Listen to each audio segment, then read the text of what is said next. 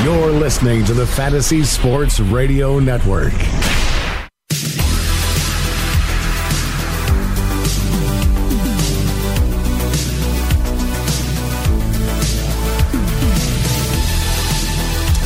Welcome, everyone, to FanRag Fantasy Baseball. Happy Wednesday. I admit I had a little bit of a hitch there because I had to remind myself what day it is today. But uh, it is the third day of spring training, so that's good news. And and with that, uh, there's a lot of uh, news that's starting to develop. We will get to that in very short order. But first of all, I'd like to introduce our guest, somebody I'm very, very excited to have on the show. We have Scott Styris, a cricketer from New Zealand. And uh, also uh, a fantasy baseball player. And, of course, that's how I've come to know Scott. Uh, so, Scott, uh, welcome to FanRag Fantasy Baseball. Yeah, afternoon. Thanks for having me. Yeah, well, I appreciate it. And just, uh, you know, working out the time differences and everything, uh, I, I appreciate you uh, uh, finding the way to, to, to come on here today. Um, now, Scott, I I know very, very little about cricket, and ninety-nine percent of what I do know is from conversing with you. So what I do know, uh, at least from my online research, is that you're an all-rounder. Um, I'm not really sure what that is, uh, but maybe you could just tell us a little bit uh, about uh, what that is all about and, and just generally what you've been up to lately. Okay, sure, yeah. Well, Uh, at cricket, there's no there's no subs, so the same eleven players who start the game uh, have to finish the game. So there's no pinch hitters, pinch runners. So uh, the all-rounder, if you like, is someone who can effectively pinch, uh, sorry, pinch can effectively bat as well as, as pitch. So you are a little bit more valuable in that sense because you can offer more than more than one thing. So you know, I guess it could be like a, a National League pitcher who can hit a little bit. Uh, is, is one way to describe it. But yeah, cricket, cricket's um, around the world. It's a, it's the same game really as, as baseball. You just got to score more runs than the opposition, and um, and the ball is roughly the same. And the speeds in baseball are probably a fraction quicker overall. Uh, we had some guys who can touch one hundred mile an hour, but uh, that's the exception rather than the rule.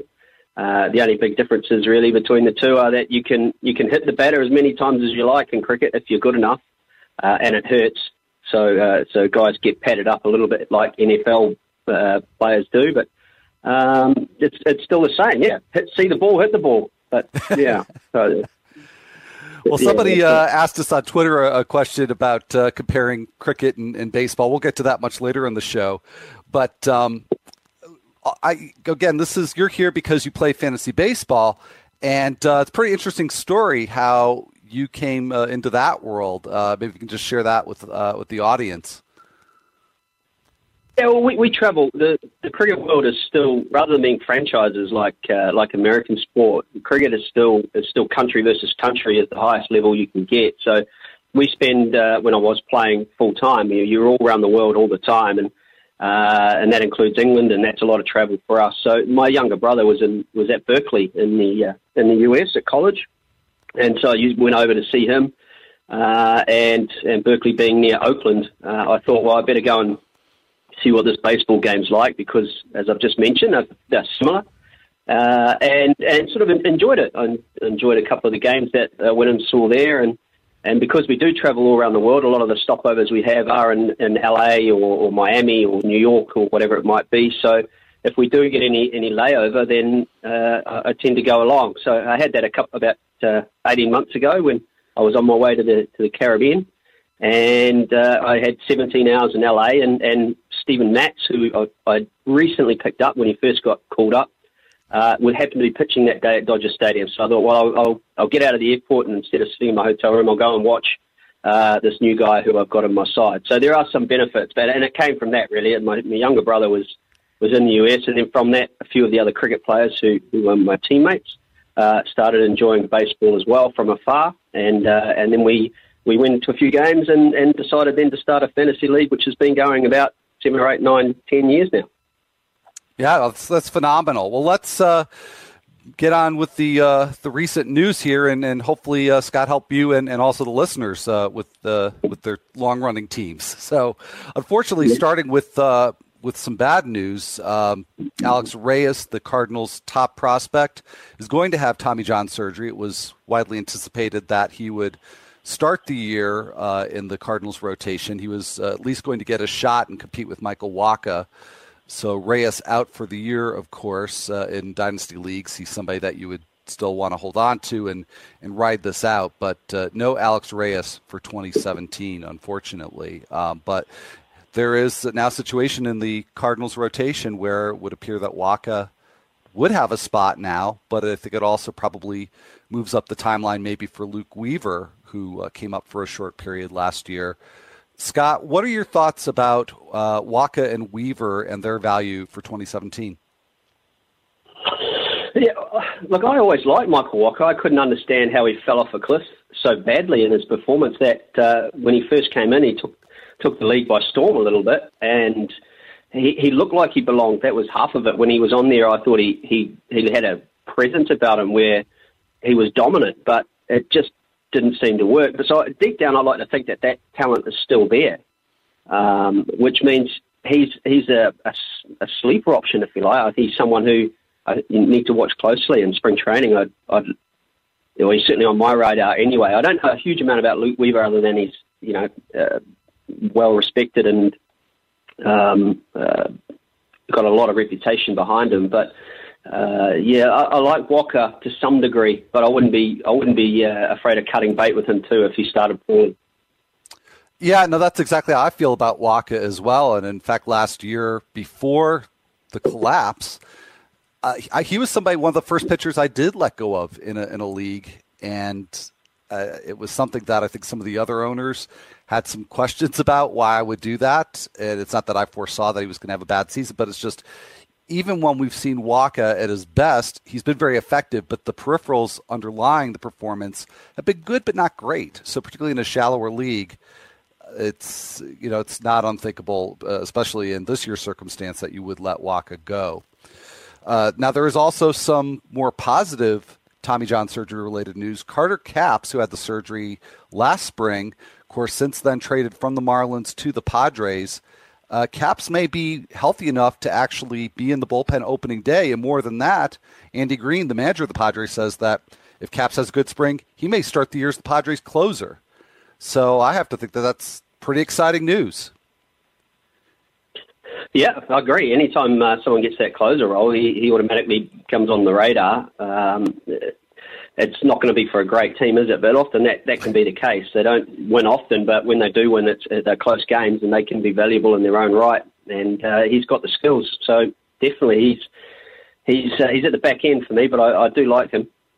And uh, he definitely moves way up my rankings. I haven't placed him just yet. And I'll, I'll hold back a little bit just because there's a lot of ifs here. If he's healthy enough, if he has a good spring, if he's really given a genuine shot to compete for that role.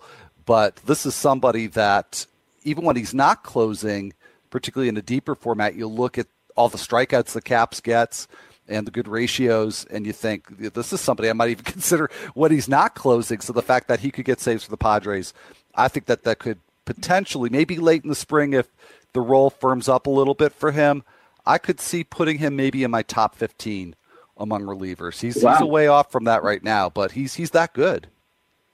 Really? Okay. Yeah. Well, see, we play in the holds league, so picking up uh, players like Capps is, is, is actually not a risk, because if he does happen to grab the job, then then great, and if he doesn't, then he still has his role to play. Um, you, you don't think though that he's there are with the fact that there are the injury issues that the stuff won't be the same? I think that's a it's a possibility. That that's a very good point, and particularly control is something that pitchers can struggle with a lot when they come back from this the surgery. But that's the thing is, if this were Capps with no sort of health concerns, I'd probably have him in the top five or six. So for me to say yeah. top fifteen with a pretty clear shot at, at saves, that's me actually kind of soft pedaling him a little bit. Wow. So, okay. Yeah. Yeah. No, I mean, he, in terms of skills when healthy, he's he's one of the best, mm-hmm. but he's rarely been able to stay healthy for, for long. So that's something that you always have to build in, uh, particularly this year with, with Carter Capps. And uh, so another his, I'm sorry, go ahead.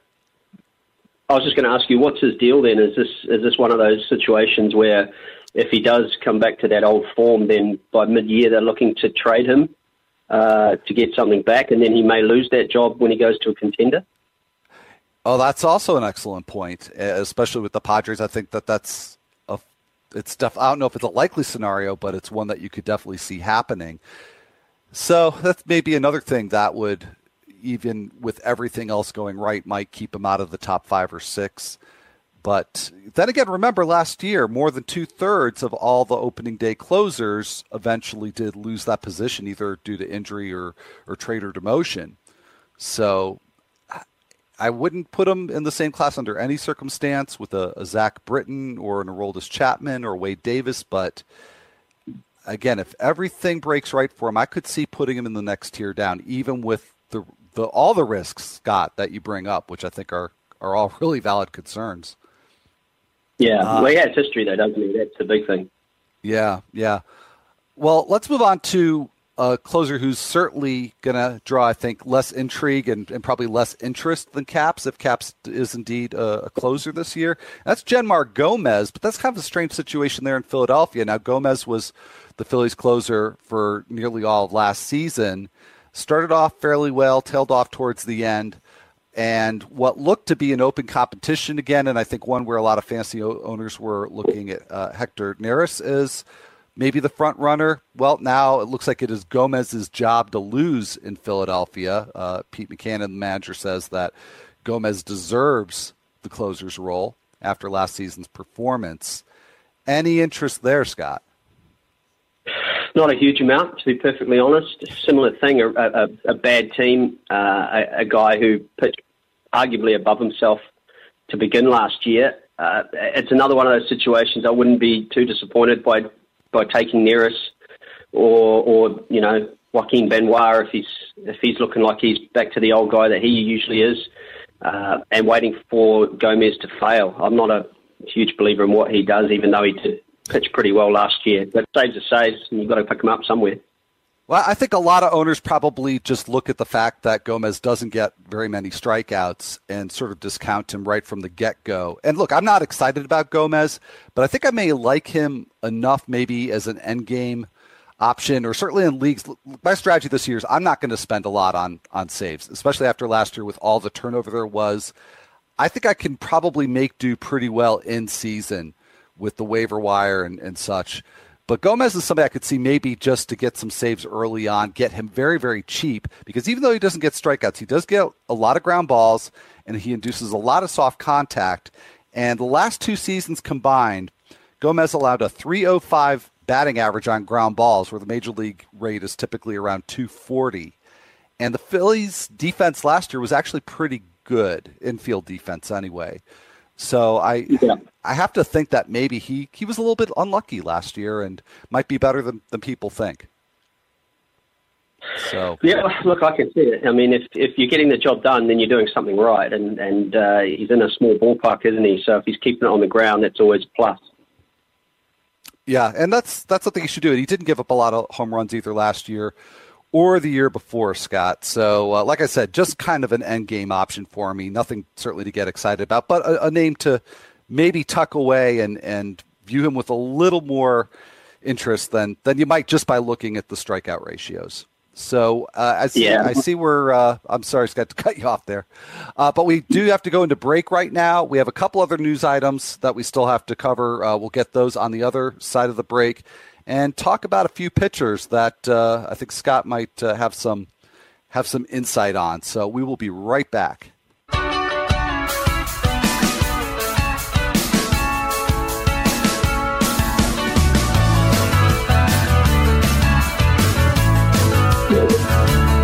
Welcome back, everybody, to FanRag Fantasy Baseball. This is Alan Melchior, and I'm joined today by Scott Styris, cricket legend, and. Uh, We're going to talk a little fantasy baseball here, though, maybe a little cricket later on. But um, just to wrap up on some other news items, uh, the Mets are apparently concerned about Lucas Duda and his health for the coming season. Missed time last year with a stress fracture in his back.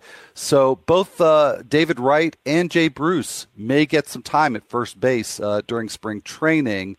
And actually the biggest uh, uh, domino, if you will, Uh, in terms of this situation that uh, has caught my attention is Michael Conforto. Maybe if Jay Bruce plays some first base, that's the ticket for Conforto to get some regular playing time. Otherwise here, I'm not sure if this is really going to change uh, much on my uh, draft rankings. How about you, Scott? Yeah, look, I'm with you. I, it's almost an avoid situation, isn't it, until you see who, who steps up and, and grabs that position and opportunity.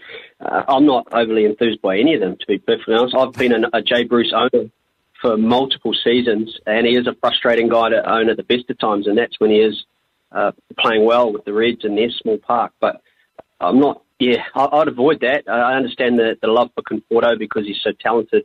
Um, but he, you know, from afar anyway, it seems like the manager's not a huge believer in his skills. Is that fair? And I think it does. It, to me, it's puzzling based on what he did in the minors and then what he came up as a rookie right after the All-Star break. You know, he had that great Futures game performance, which got people, I think, a little bit excited for his call-up. And then that came very, very quickly after, and he hit pretty well. So I know there's some splits issues with him, and, of course, more practically, there are playing time issues. So at least if Lucas Duda isn't right this season, it's bad for Duda and, and for his draft value, but could be a positive for Conforto, I suppose. But uh, yeah, yeah that, that's, as, it's a puzzle thing. A, it is. I mean, as a sportsman, you need you, you feel like you want the backing of your of your bosses, and in cricket, it's a captain. Your captain on the team is is the most important because he's actually the guy that makes all the decisions, not the manager. Uh, in like it is in baseball, but if If Conforto's turning up to the park every day and he's unsure whether he's playing, then he's not focusing on what he needs to do as much. And it's it's actually quite hard and affects people quite in quite different ways. So, uh, you know, it, it, I'd love to see the manager just walk up and say, this is your job for the season, no matter what, and just forget about it and go out and play because he's so talented. Uh, I think he'd nail that spot. But at the moment, it's it's tough to tell. Yeah, I think a lot of us are rooting for that situation. So not that we're rooting for anything bad for Lucas Duda, but uh, if you could have it both ways, that would yeah. be even better. But uh, also yeah, exactly. uh, another development here with the Royals, actually a couple things. Uh, Travis Wood signed, so uh, he's going to be a starter for them. Now, I talked about Travis Wood a couple of shows ago because he was rumored to maybe be signing with the Padres, and I had said that I like that situation for Wood. I'd say I like the Royal situation similarly, in fact, maybe a little better because I think Wood probably stands to win a few more games with the Royals and a very good park for a fly ball pitcher there. But again, sort of like I was talking about with Jeanmar Gomez, not a, not a whole lot of fantasy value, but certainly something that maybe puts him a little closer to the radar than would be otherwise. And then the other uh, news item, which is getting a lot of attention just because of the bizarre quality of it, is Brian Flynn. Uh, fell through the roof of his barn while uh, I believe he was making repairs, and uh, he uh, broke a rib and has three non-displaced fractures in his vertebrae. So it actually sounds like a pretty gruesome injury, but he should be back at some point this season, uh, most likely in a relief role, though, for Flynn, now that the, the Royals have beefed up their rotation depth. So um, let's continue on, though, with the with the discussion of pitchers. And Scott, I'm, I'm really glad to have you here for this particular discussion because, as you said, as a sportsman, you you bring a very different perspective. And something I'm always curious about is when you hear about a pitcher who's tweaking his arsenal or making some sort of mechanical change, and then we're sort of left to speculate, well, is this going to translate into some some kind of change and hopefully some kind of improvement in his results? And I've got an example of a few pitchers who did that last year. And before we get into the particulars of these pitchers, I'm wondering what your perspective is as a cricketer in terms of how difficult is it to make those kinds of mechanical changes and how difficult is it to really make them stick? Uh, it's incredibly difficult. You, you're basically trying to reteach your, some, yourself something that you've been doing for years and years and years. And, and it can take It, it, it doesn't. People just think you flick a switch and it happens, but it, it doesn't. It's when you're under pressure. Uh, do you revert back to the old mechanics, or do you? Uh, are you able to repeat uh, what you've been trying to learn and change? And, and another one is Jason Hayward, who's supposedly spending the, the whole off season remaking his swing. Uh, you know, but when he comes under pressure and he needs an at bat and, and a hit, is he going to revert back to what, what is natural to him? And that's the question with these guys. I mean, the, some of the names that you've that you've got, it, it's it, that's that's what I'd look to see first. So it, it's not so much about what deliveries they've added or what they're doing more of or less of, is is how can they do it under pressure. And if, if they can, then I think you can say with for certain that uh, that those guys have made the adjustments, made the improvements, and will be better better off for it. Yeah, no, that's it's something that I think you really do have to think about, even if you looked at a player who has made the adjustment in the recent past and, and has had success with it. And uh, actually, somebody who is also in the news, uh, somebody I think about with this kind of phenomenon, that's Chris Tillman, who's going to, for the first time in four years, not be the Orioles opening day pitcher because he's got a sore shoulder. So he may be out for at least a couple of weeks early on. But I had a conversation with Tillman uh, in the twenty fifteen season, Uh, where he was in the middle of a really inter- interesting stretch where all of a sudden he had become this ground ball pitcher that he'd never been before and was pitching with much better control than he had before. And I asked him if he had an explanation or if this was a conscious change on his part. And he said they had changed his location on the pitching rubber and that he was also leaning more on his sinker and that those things helped respectively his control and his ground ball uh, abilities. And then he, uh, very shortly after that, hurt his ankle and just never really got back to that same level. So injuries, I think, maybe can be something that uh, interfere with these kinds of changes too. So, all right, I've got three pitchers. Uh, we'll try to get to all of these before the break. Uh, Danny Duffy, of course, everybody noticed the big change last year. Lots of strikeouts all of a sudden. Threw more two-seamers, a big, big uh, jump in his average velocity and generating a lot more swings and misses. So, and he was able to do that pretty much over the course of the season, even after being promoted to the rotation. What's your trust level with Danny Duffy? It's pretty good. Yeah, I mean, I like it. He's the, he's the sort of pitcher, though, that I, I do tend to go after, and that's the high strikeout guys who are on the verge of taking that next step, and, and your ability to pick those, I guess, is is is your skill and your your ability to, to listen to all the advice that's going around. I, I am a fan. I think he's uh, he was more than off more often than not uh, pretty solid and, and trustworthy last season. Uh, and I and I'm a huge believer. It's a he's on a pretty good team. It's not going to be a playoff team potentially, but he, he should pitch well enough, I think, to be a bit of, bit of a stud. Well, here's my one of my concerns with Duffy, and one is what if as You, you were talking about, Scott, what if the changes he made, uh, whatever it was that allowed him to throw harder last year, what if that becomes undone? And even if he is able to duplicate the success he had, not only did his outward velocity go up, but the exit velocity on balls hit off of him also went up. And he uh, had the highest home run to fly ball ratio allowed in his career, thirteen percent. And allowed a hard contact rate of thirty-six point six percent, which is astronomical. And yet he had all the success despite really a lot of hard contact. So it was really all or nothing with him. Either he was making batters swing and miss, or he was getting hit, or, hit around pretty hard. And yeah. He got away with it to some extent because of a high strand rate. So I, I want to like Do Duffy too. I thought he was. Down? So I'm I'm sorry, Scott. I, I couldn't. Yeah, you're right. No, I was just asking, do you think he's going to come back down to earth a little bit? I, I think he will, and I don't want him to. So I've got the I've got the the angel and the devil perched on my shoulders because I've got yeah. the one yeah. who wants to be very generous and say that he was a great story last year, and I love the strikeouts and I love the changes. But then in the other ear, uh, I'm hearing he, he is, does look like a regression candidate.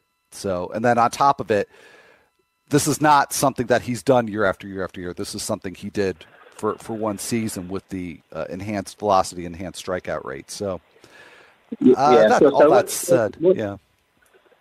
Uh, what uh, what differences then do you see between, say, a Danny Duffy and a Robbie Ray? I'm, yeah, it's funny because the, the analogy I was going to make was Michael Pineda, but we really could lump all three together. I don't know that there is that much difference. I think Duffy has better, much better control than Ray does, which is why I, I yeah. like the Pineda comp a little better. But, yeah, they're all guys yep. that can miss bats and can get clobbered pretty badly. I, I think they're all more or less in the same category. Mm, okay. So I don't know if that would make you like him more or less, but I think it's a good yeah. comp. Sure. Uh, all right, well, uh, Matt Shoemaker, also somebody who all of a sudden got a very, very high rate of swings and misses. And this seemed to be a little bit more arsenal-related than a, a big boost in velocity for Shoemaker, but he threw a lot more splitters, was very, very effective for him last year. This is somebody, Shoemaker, who had always had some issues with home runs, but also, like Duffy, pretty good control, or actually I think better control than Danny Duffy. How, do you feel more or less confident, or maybe the same level of confidence in terms of Shoemaker maintaining his uh, his performance?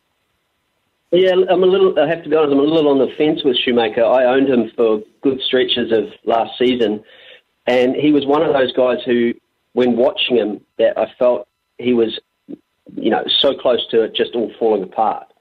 Uh, he he got results without necessarily being dominant and blowing people away and, and, and looking like he was Clayton Kershaw. Now, we all know that not too many people are Clayton Kershaw, but uh, that splitter just saved him time and time again. So the worry for me is that if that doesn't work, that pitch doesn't work as well, he, he then becomes wave wire in many respects because he's not he's not getting out of the trouble that he he looked like he was in it time from time to time. So with him, it was it was heart in the mouth uh, stuff watching him, and, and I don't know if that's fair or unfair, but uh, I didn't seem to have the same trust levels in him when I watched him live uh, versus some of the other guys.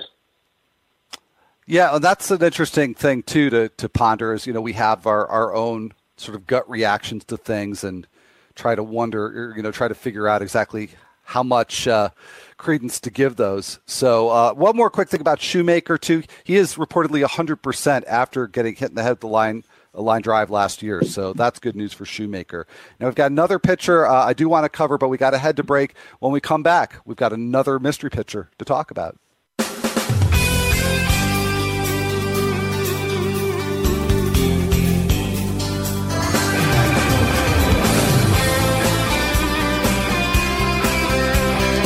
Welcome back, everybody, to FanRag Fantasy Baseball. I am Al Melchior, and I'm joined today by Scott Styris uh, of uh, cricket fame.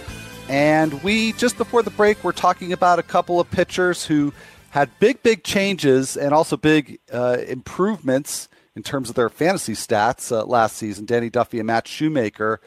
Now I'm going to throw a third pitcher out there who also made some big adjustments, and uh, I won't say much more because I actually want to start with a little bit of word association, Scott. I'm just going to say the pitcher's name, and then you just say the, the first thing that you can say on live radio that comes to your mind, all right? Sure. uh, the, the name is Jeremy Hellickson. Ugh. Yuck. I guess you could say that. Um... Yeah, it, um, it, it, it's hard. It's, I don't know about you. I mean, but there are some guys who I just struggle to get enthused by and, and get excited about. And it seems that no matter where they fall in draft uh, or, or rankings, or um, if they're on the wire, not so much on the wire, but it, it's just hard to, to back myself to pick them up because I just I feel like there's nothing there. Yeah, well, I'm going to try to make the case that there is something there. But um, yeah, I understand, okay. And certainly when you look at the year-to-year stats, I mean, it's more or less league average, strikeout rate, uh, decent control, but not great. At times has had issues with home runs and pitching in Citizens Bank Park. That's something that you might figure is, is going to continue. But I think that Hellickson went a little under the radar last year. Not a great start with the Phillies, but over his last seventeen starts, which... Uh, Went is a little, I think, a little more than three months, so maybe three and a half months, a little more than half the season. seventeen starts, a three eleven E R A, one point oh nine WHIP, and going looking beneath that. And I talked about the issues that he's had with home runs and extra base hits. Just a one sixteen isolated power allowed, which is pretty good. I mean, I think anything under about one thirty is is pretty nice. He had one sixteen. And a twenty-three percent hard contact rate when the major league average is right around thirty. So he did a very, very good job of limiting extra base hits and hard contact just in general. Pitched with better control. Not really a great strikeout rate. In fact, during this good streak, his strikeout rate actually dipped slightly. But um, yeah. Does this make you feel any better? Well, that, all those numbers sound great, of course. So, uh, the question is, is, do you think he can repeat those, or do you think he reverts back to to the, the previous guy that he's always been? He doesn't appear, anyway, to have a lot of X factor about uh, about the stuff that he has.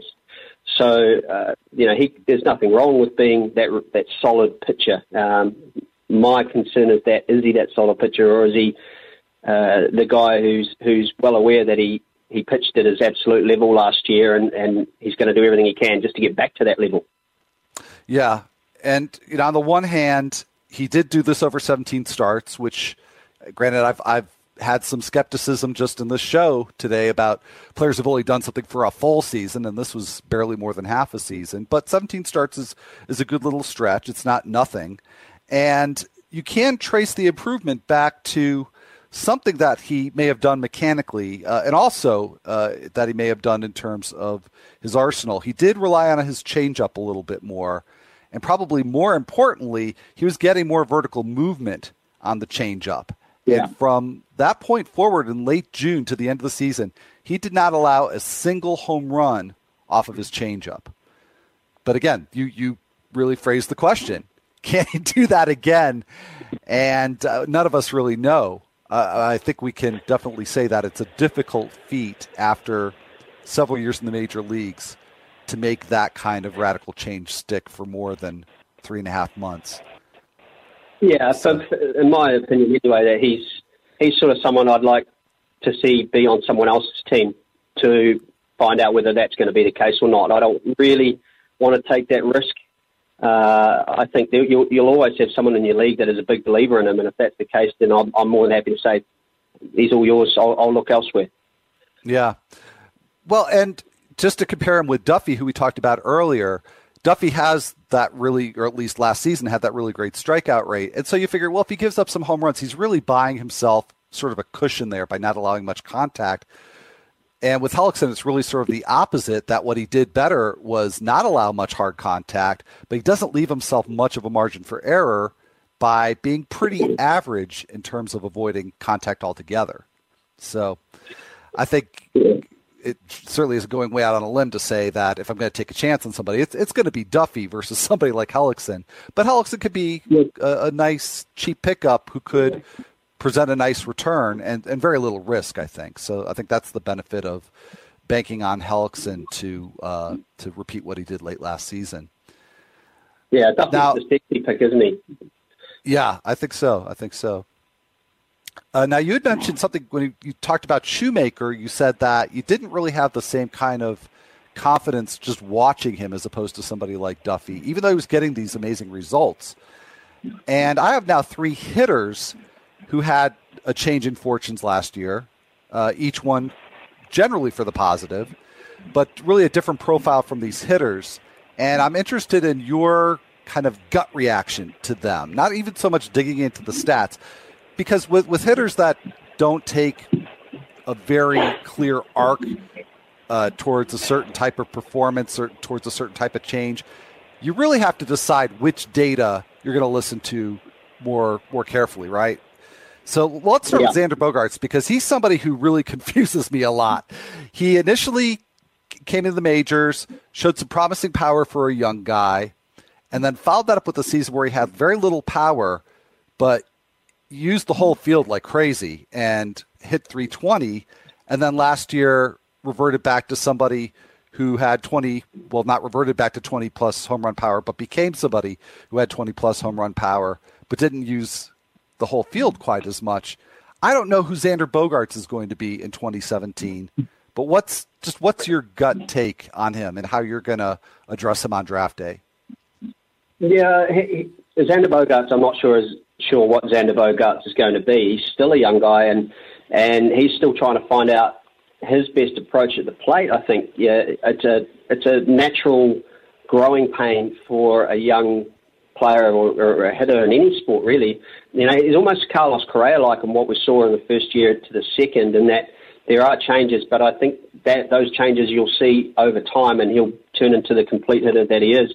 There's too much skill, I think, with Xander Bogaerts for him to be one or the other. I, I think he'll be a super consistent player uh, in the long run anyway. Um, which of those two types of players, the one that I had and owned in my team two seasons ago, or what he was last year, I'm not quite sure. You could possibly make an argument he's going to be somewhere in the middle. Uh, but I, I like Xander Bogaerts. I think he's a good, solid hitter. He's not really someone to get excited about, I don't think, but uh, he's he's not going to let you down from where you have to get uh, or draft him, I don't think, even though guys at his position and that position is deep this year. Right. And I think that's something that really changes the whole equation, as opposed to a year ago where you had this very limited track record with Bogaerts, but you thought, well, why not maybe reach for him a little early, because it appeared like shortstop was going to be fairly thin like it had been for many years before. And then all of a sudden you had this emergence of all these these power hitters at the position. So this year you could probably wait a little longer on Bogaerts. And at the same time, if it doesn't work out, I think there's more good options available cheaply than there used to be. Yeah, I think there's, again, there's, there's sexy picks, isn't there? And, and he's probably not going to be one of them. He's going to be viewed as a safe guy. And, and, and now with the emergence of the Carlos Correas and the Corey Seagers and, and these sorts of guys at, at shortstop in particular, uh, they have all jumped in front of him, probably quite rightly. Uh, but you're right. I think that means that it does drop him back a little bit, and, and you can get good value out of him. Um, but I, I think he's he's a super talent, so I wouldn't be surprised if he takes another step forward uh, in his overall game this year. All right, well, we're going to stick with the shortstop trend here, and not by coincidence, because this week we are featuring shortstops on the FanRag Draft Guide. So we've got rankings up, and all week long we're going to have different features related to shortstops. Uh, one that I recently wrote about, Eduardo Nunez, uh, whereas Bogaerts, you can't really say he came out of nowhere. I mean, he you know, came to the major leagues with a lot of prospect hype and has pretty much lived up to it. Nunez, after really scuffling for most of his career and just struggling to get playing time, became pretty much of a fantasy monster last year. So do you th- do you value him similarly this year as the way he performed in twenty sixteen, or are you just not buying it? No, no that's pretty much it. I'm not buying it. I, uh, he's, one, he's another one of those guys. He could he could fall fifty places below where his average draft position is, and I don't think I'd buy it. I just find it hard trusting trusting guys who have been bit, pl- uh, bit part players their whole way through their career, and then they suddenly turn it on. I find it similar, although I think the, the skills are different for someone like a Jonathan B R, who I find hard to trust. Uh, I have more trust in him than I do with an Eduardo Nunez, but um, I do think those guys who haven't been able to prove it yet, or they don't have that, that elite uh, profile, Um, it, it just is, is hard to back them to, to repeat the skills and the performance they put in the year before, and I'll certainly put Nunez in that bracket. So what makes the difference between V R and Nunez? Because both showed more power than they typically had. Uh, both could give you a lot of steals. So what what, what gives you more trust in V R? Uh, well, I think from memory, Nunez didn't quite always have the position locked down when he was traded. V R seems to have clear playing time uh, and, and a position there. Uh, so has Nunez got it? I'm not quite sure. So in New Zealand, we, we don't uh, get saturated by baseball news at all. So it's uh, it's learn as we go when the season starts. But, um, yeah, yeah, it was, his level of performance last year was phenomenal. So even with some regression, which I think he will, uh, that still makes him valuable. Whereas Nunez, if he's not even going to be playing as much, which I'm speculating from my perspective across uh, the other side of the world, uh, it makes it harder to own him. Yeah, I, I do think Nunez may be more at risk of losing the job. I, I think he'll he'll he'll play. I, I think chances are he's going to stick with that role, and he'll certainly early on he'll have the role down. But uh, like you, I, I like V R a lot more. And then one more, just really quickly before the break, Brad Miller, thirty home run power. Will he keep that? Yeah. Well, yeah, he's one who I, I actually owned him when he first came up. There was a bit of hype about him. I, I, I was a believer in the sense that, you know, here's someone I could take a flyer on and see if he worked out. And of course he didn't. He, he sort of flamed out badly. And, and maybe by, we talked a little earlier about the fact that he's all of a sudden he's got a job and he's got an opportunity, and he's only worrying about playing now. He doesn't have to worry about whether the, the manager's going to tap him on the shoulder and say, Uh, look, you know, you're not you're not in for today's match, you, you or your today's game. Uh, he can just concentrate on what he's doing, and he was outstanding. So I, it would not surprise me one bit if he goes back out there and repeats it. Uh, I, you know, I'm not banking on it, not by any stretch of the imagination, because we saw all the power across the league go through the roof last year, and, and maybe it comes back a little bit. But it wouldn't surprise me, since the fact that uh, he did have a, a bit of hype about him in his early days, so the pedigree is obviously there somewhat. I like it. I like it. I think most people are doubting it. So I, I like the uh, the contrarian view there on Brad Miller. Excellent. All right. Well, we got to head to break again. But when we come back, uh, we are going to answer your tweets that we got some cricket, some fantasy baseball. So stick around.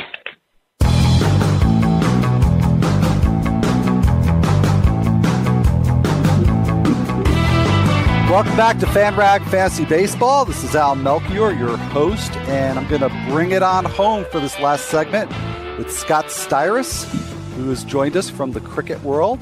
But uh, Scott, a veteran fantasy baseball player with lots of great insights uh, today. So, uh, Scott, we got a couple of uh, Twitter questions to tackle here. Uh, first oh, one, okay. yep. Uh, first one's from Bart Yeager. This is at Bloodstream one hundred, and he wants to know if we can name a starting pitcher. And I, I'll speak for myself and say I've actually got more than one. But can you name a starting pitcher that will be drafted outside the top fifty that has a chance to be top fifteen, one five? Uh, who you got, Scott? Well, it depends who your top fifty is, but I, yeah, there's a couple of guys that I like, and, and some of them have been talked about a lot. I mean, depending on what your what your thoughts are, I like a Paxton and a and a Gausman. Um, tough division for for Kevin Gausman. I thought at the back end of last season he started to make the strides uh, that we saw. I was always a believer in Garrett Richards as well. Now I'm not sure whether people have him outside their top fifty, uh, and whether the the injections he had in his elbow will enable him to pitch a full season. But just in case uh, that is the case, then he's, he has the ability because he's done it before. So I, I like Paxton, Gausman, and, and Richards. Um, and even though he's on a bad team, maybe Manaea. Yeah, and I like Manaea a lot, Sean Manaea. Um, and I'm going to look up uh, on N F B C and their uh, draft A D P where Richards is going because I don't happen to know that. Well, he is outside the top fifty currently. He is uh, sixty-ninth. Granted, these are early drafts. A lot can change. But uh, you mentioned Paxton. He's fifty-one, so he technically does qualify. Uh, and Paxton would certainly be very, very close to the top of my list. In fact, he I thought he was sneaky good last year. But a lot of people do seem to view Paxton as a sleeper. So even though he's currently outside the top fifty, he's not sleeping as much as I, I wish he was. Yeah. But, you know, you, you mentioned Richards. And, of course, there being uh, a health, uh, an injury history and a health concern with him. Uh, one of the guys that I think is really getting underdrafted is Sonny Gray. And see if I can locate where he is. Because I think he's he's outside the top fifty as well. Um And I seem to be alone. Yeah, he's fifty-five. He is actually no longer the highest-ranked starting pitcher named Gray. John Gray is forty-sixth. Um, that's uh, your Alt-F, uh, Control-F uh, update for you there. But uh, you know, Sonny Gray, if you go back before last season, again, somebody who maybe gets overlooked because of peripherals that don't look fantastic, but sort of like uh, a poor man's Johnny Cueto. You know, he gets it done on limiting the hits on balls in play. And uh, getting a lot of ground balls as well. So I think Sonny Gray could potentially be a top fifteen or at least top twenty pitcher again if he's right and if he's healthy this year. But the guy I'm really super excited about who, uh, after a difficult uh, latter part of the season and, and uh, a D L stint, is Aaron Nola, currently fifty-seventh in A D P. But in terms of the peripherals, I, I think he's going to be potentially one of the best in the major leagues. Really great control. Probably more than a strikeout per inning, uh, elite in terms of getting called strikes, but also uh, can get batters to swing and miss too. It's really the whole package. So if Nola's healthy, I think he's going to be much, much better and much more valuable than uh, how he's being drafted up to this point. Yeah, I had Aaron Nola for for a lot of the early part of, of last season, and uh, he showed exactly what you're talking about. And I and I thought, you know, I've got myself a winner here because you know, we play in a relatively shallow league. It's only eleven, uh, eleven player league, and, and if we only have one hundred forty starts, so we only really need five starters each. And and so I got him off the waiver wire, but then I also was the owner of him, and I held on to him for too long through that phase where he was just getting clobbered left, right, and centre. And I just wondered to myself, does uh, which is the real Aaron Nola? Is it the guy? You know, with the underlying peripherals that you're talking about, where he's he is outstanding, and it's just the fact that he's he's obviously injured or he's carrying a niggle, uh, or is he is he actually just a run of the mill kind of pitcher? And that's what I'm a little unsure about. Yeah, well, and as you're talking about him, and again having that sort of dilemma about how to read the tea leaves on him, and especially as a young player who hasn't much of a track record, is which one was the the real Nola, or was either one the real Nola? Yeah. There was a report today that Dallas Keuchel admitted that he pitched hurt last year. And anytime you see somebody just inexplicably drop off from an established level like that, and again, it's less established for Nola than it was for Keuchel, who was outstanding for two years in a row, uh, it, it it does make you wonder. And I think it was such a dramatic drop-off. You just figure there's got to be something health-wise going on there. And and sometimes yeah, so you, you find out later that it, that's what it was. Yeah, in your experience, how, how often do you run into these players where they say, oh, I was hurt, and it's just simply to cover up or mask the fact that they were poor the year before? Uh, it goes, I guess it goes the other way. Uh, and you can't always tell what what uh, what's accurate. So I think yeah. that's, that's a good point as well. And I guess with Keuchel, now that we have this admission, we'll We'll see. We'll see this year. But I'm pretty bullish on him because I'll buy the, the twenty fourteen and twenty fifteen performance over the twenty sixteen performance, regardless of what the reason is. Uh, and to me, an injury seems like it was a plausible explanation. But you're right. We can't know. We got one more question here, Scott, and I'm going to just let you take take this one uh, because you're the only one on this podcast uh, or on the show who's qualified to answer this question. Which uh, this is from uh, Jury underscore Rigger. Which sport takes more skill to play? Uh, round uh, that he means uh, baseball or cricket. Round bat on round ball from sixty point five feet away without any drops seems way tougher, in my opinion.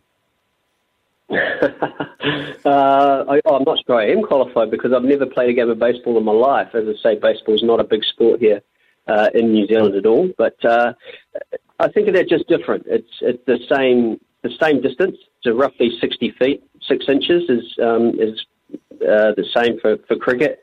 Uh, the ball is a little bit harder; it's slightly slower. Uh, the big difference is that that you only get one chance in, in cricket versus baseball. You you know, in baseball you keep going through the order and you keep getting more and more at bat, so you can be a lot more aggressive. Uh, in cricket, it's it's you get one chance to bat. If you hit it up in the air and you're out, then that's it. Your game is over. So. Uh, it's it's that risk-reward thing. So we're, about six years ago, we were touring uh, the, the Caribbean, and, and we stopped in Miami, and we came to a game, and we were invited along by the Marlins, and we and we, and we actually trained with the Marlins pre-game. They were playing the Arizona Diamondbacks when uh, Hanley Ramirez was still at, at the Marlins, and, uh, and Justin Upton was still at the Diamondbacks. And so we put all the cricket gear on Hanley Ramirez and, and threw some balls to Hanley with the cricket bat and with a cricket ball, and he could barely hit the ball out of the infield.